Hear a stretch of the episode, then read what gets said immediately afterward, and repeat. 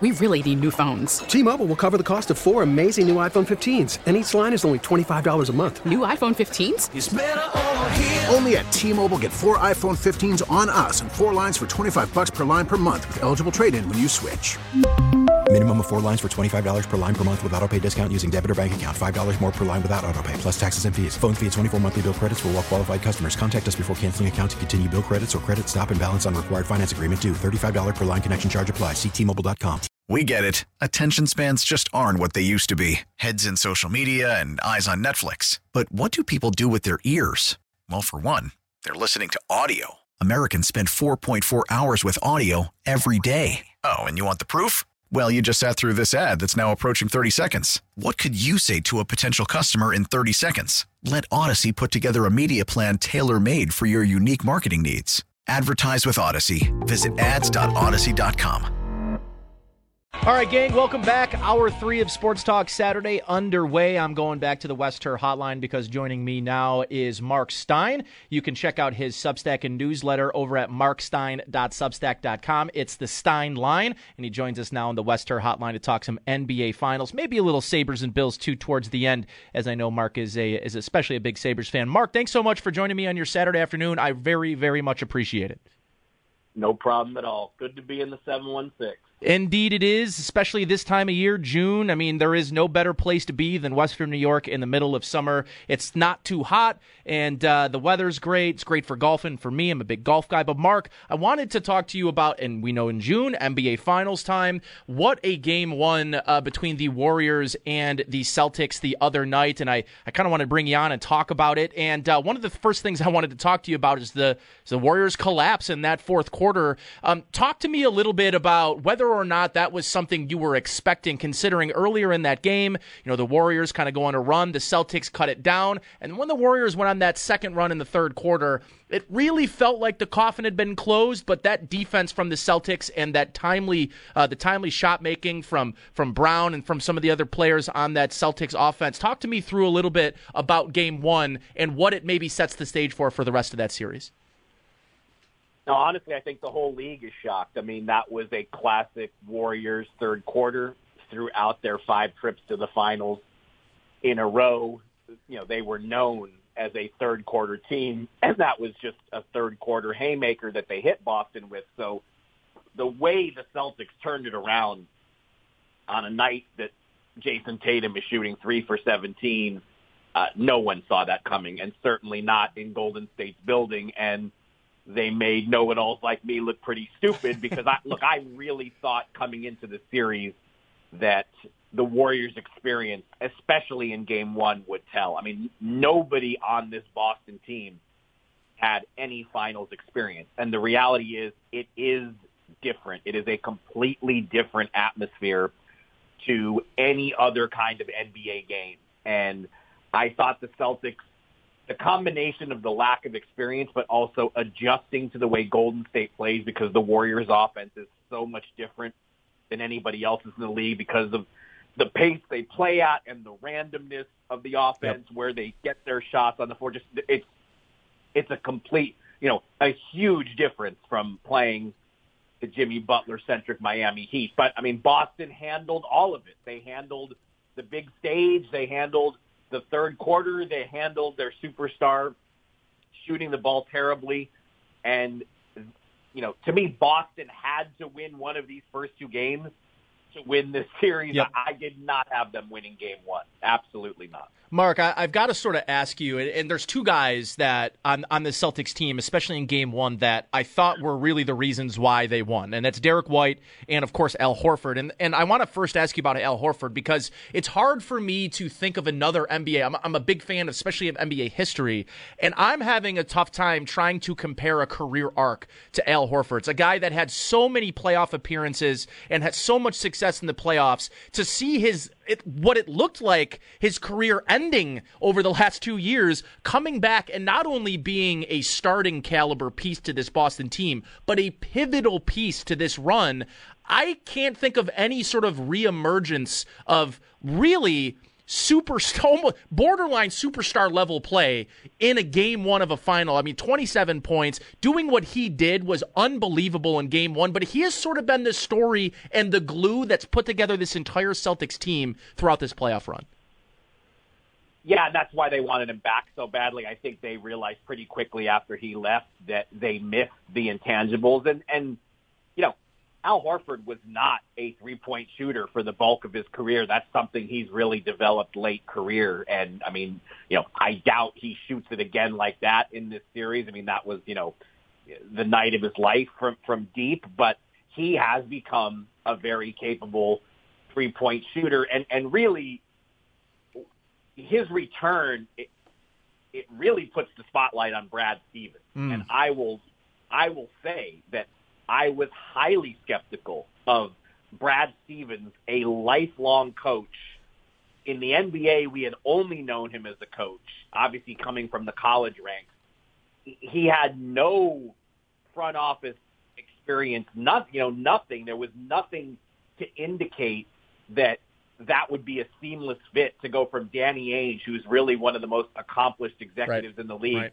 for Boston to turn this over to Brad Stevens. And Brad Stevens' first move very quickly last offseason was to, to get Al Horford back. And between getting Al Horford, hiring Ime Udoka, and trading for Derrick White, who you also mentioned, and I've always been a huge Derrick White fan. I live, I'm based in Texas. I've seen him a ton with the Spurs and I was in China with the USA basketball in 2019 when Derrick White was on the FIBA World Cup team that had a it had a terrible World Cup. But you know, Derrick White uh, never really hit his full potential in San Antonio, and that was again a pretty gutsy in-season right. move for right. Brad Stevens to give up a first-round pick. To you know, that was a win-now move. You know, the Celtics really, you know, in February they saw that this team had a a win-now ceiling that we weren't talking about the Celtics in February like they had championship potential. So Brad Brad Stevens is on quite a hot streak right now. There's no doubt about it. And listen, I mean, this is a team that you know was below 500 at the halfway par- mark of the year. I mean, it's well noted to see them go on the second half run that they did, get through the gauntlet of teams in the East that they got through, to get here to the finals. I think is one of the more improbable runs for a team getting to the finals. Mark and I, I, I guess for me, each series you just keep hearing, especially against Miami. Well, you know, great defense, but will they be able to, you know, will they be able to guard the three point shooting of, of Herro and Duncan Robinson? And then neither of those guys really had any impact on the series. And then it became about physicality. Well, they can't necessarily be as physical. And is is Robert Williams going to be able to play in every game because he'll be a huge reason why. We see what Bam Adebayo did when he wasn't in the lineup compared to when he was. And I just I keep thinking about these series, and I go back to the to the Milwaukee series, Mark, where well, there's just no way they'll they'll be able to match up against Giannis. There's no way they'll be. Their defense, their depth. You seeing Pritchard what he did in Game One, Derrick White. I mean, I think I saw NBC Sports put Derrick White's performance had. Uh, was was like the Leon Powe game, which I think is an awesome, uh, you know, like Boston playoff memory. I, I just gotta I gotta say from across the board that coaching, their depth, and their bench players. To see that happen in game one was great. But if you're just paying attention to the NBA for the finals, this happened in every series in the lead up to the finals. Yeah, look, I do think I do think in general I agree with, with pretty much everything everything you said. I would say the one maybe caveat is you know Milwaukee didn't have Khris Middleton, right, and I, right. I think that's a big absence. But you have to applaud the Celtics. You know, go back to the regular season they went after the number two seed, and Milwaukee kind of happily settled into the three seed. And the reason that was such a big deal was because the number two seed meant you were going to get Brooklyn in the first round. And the Nets, even though they had an absolutely nightmare regular season with Kyrie Irving not even playing in half the games, the Nets still carry a significant fear factor. And a lot of people mm-hmm. were questioning why do the Celtics want the number two seed? But they not only beat the Nets, they swept them. And yes, they got an assist with no Middleton in the Milwaukee series. Yes, they got an assist to a degree in the Eastern Conference Finals because so many Miami players were playing with injuries. But look, Robert Williams and Marcus Smart have been banged up too. And after game one in these finals, um, nobody's talking caveats with the Celtics. They have the whole basketball world's attention after that fourth quarter. There's no doubt about it. Uh, Mark, I want to kind of move on to some other storylines in the NBA as we approach the offseason and the end of the finals here as it uh, as it plays out. and and I wanted this is going to be a selfish admission here, but as a Knicks fan, I'm hoping that you're going to give me some good news about what this offseason has in store for the Knicks um, and sort of what your thoughts are about this this organization's trajectory. Because after last year, Mark, it looked like they had been trending in the right direction. This year was a bit of a step back for the organization, and something that I think if you followed Tom Thibodeau's career around, this is kind of the the tipping point for Tom Thibodeau's teams. Is can he get it into? Can he he gets them to that to that place and then they take a drop back, but can they find their way back to what they were in 2020? And if they are, who's going to be along for the ride? Well, you know, I think in this case, Thibodeau's a victim of his own success because the Knicks achieved, overachieved to such a huge, huge degree in his first season. And look, the East took a major step up in quality going from the previous season to this season. The Knicks were never a number four seed. Right, you know, right. they, it was a great run to get to the playoffs, and Thibodeau got the max out of that team in his first year. But um, I I didn't find it shocking that they slipped to the the degree they they did. The reality is the free agent signings they made, you know, Kemba Walker primarily, Evan Fournier, that they they didn't click. And now, if the Knicks want to make significant changes, they're going to have to move salary first. They they don't have cap space to go Mhm. out and make significant moves. So uh, they will try to trade Kemba Walker. They will try to trade some other players to loosen things up. They would love to go after Jalen Brunson in Dallas to bring him in as their point guard, but at this point, they they don't even have the salary cap space to do it. But I actually now want to ask you a question, having left Western New York in 1978, the same summer that my Braves left. Mm-hmm. If you who is the most popular NBA team in the in the region? Are are would you say there are lots of Knicks fans? Like I'm just kind of curious. Is there a way to generalize Hmm. people in Buffalo who like the NBA? Who would you who would you who would you think is their favorite team? I'm kind of curious about that. I think it's a great question, and I think because of the scar tissue that this fan base here in Buffalo and this this city has had around the two major sports teams, just really let's put it blankly, like they just have not had a lot of success except for recently with the Bills, right? So I think that there had been, especially during the Kawhi run in Toronto, a lot of people that started to turn their attention, you know, an hour and a half, two hours north to that Raptors team, and what a run that was. But it was short lived, and and I think kind of you go back to the reality of this, and I do think there are a lot of Knicks fans here in Western New York. Um, and then otherwise, like I I think that you could have people here that are quietly rooting for Cleveland um, and the Cavs because there is a lot of crossover. There's a lot of like that same scar tissue that exists in Cleveland. Obviously, they won a they won a championship with LeBron, but prior to that, I mean, it's a very similar feel in Cleveland with their sports franchises than here in Buffalo. So I would say it's probably a mix between Toronto, Cleveland, and the Knicks. I would tell you there's probably more Knicks fans here in Buffalo than they'd be willing to admit. Yeah, it's funny that you mentioned Cleveland just because I left the area so young. I left when I was nine, so obviously I was not doing a lot of driving at the age of nine. I had no idea that Cleveland and Buffalo was such a straight line drive. Yeah. It wasn't until it wasn't until the LeBron years that I was in Cleveland and somebody said, "You realize it's only a three hour drive to Buffalo?" I'm like, "No, I did not realize that." And so every time I go to Cleveland now for NBA business, I always build in a way to to come home. But it's just funny that I, I, I didn't even realize that just having left so young. Yeah, and you know, I actually, you know, speaking of that, the the distance there, I would have pregame driven down and then drove back postgame. It's you know two and a half, three hours, uh, right down the ninety, straight shot. Um, so I would have gone to LeBron's last game um, in Cleveland.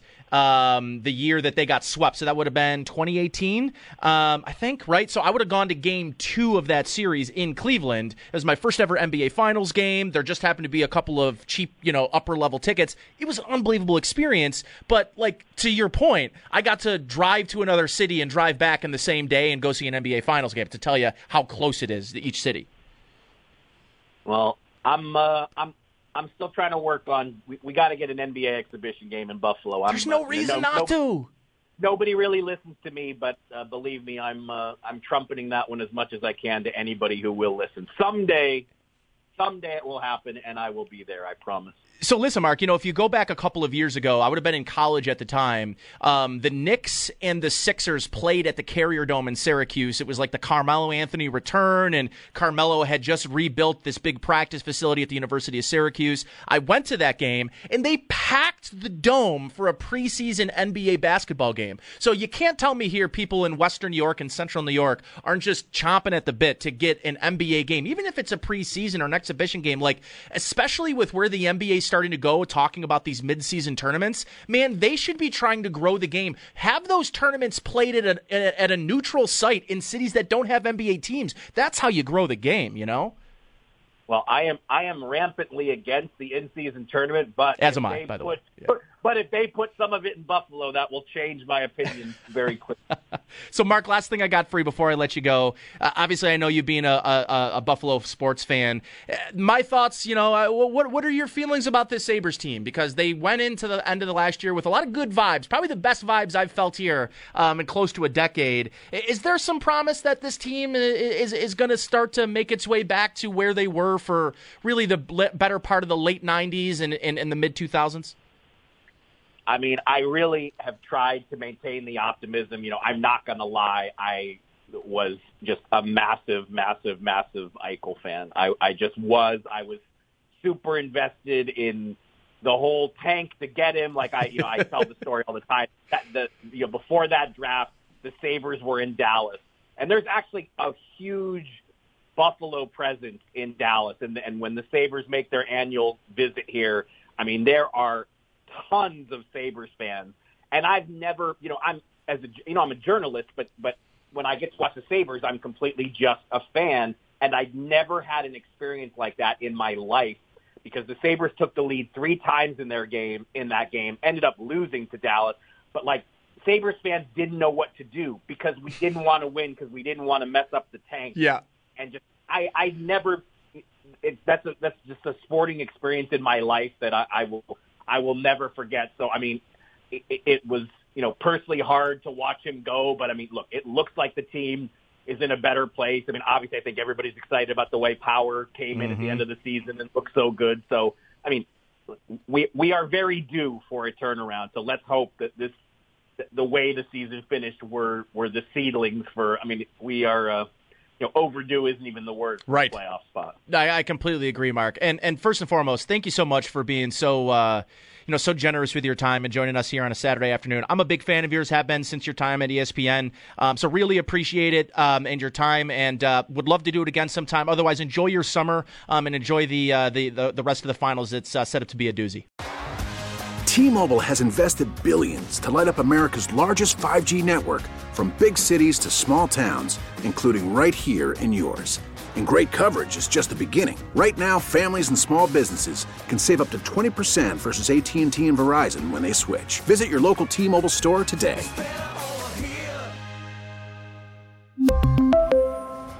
Plan savings with 3 lines of T-Mobile Essentials versus comparable available plans. Plan features and taxes and fees may vary. We get it. Attention spans just aren't what they used to be. Heads in social media and eyes on Netflix. But what do people do with their ears?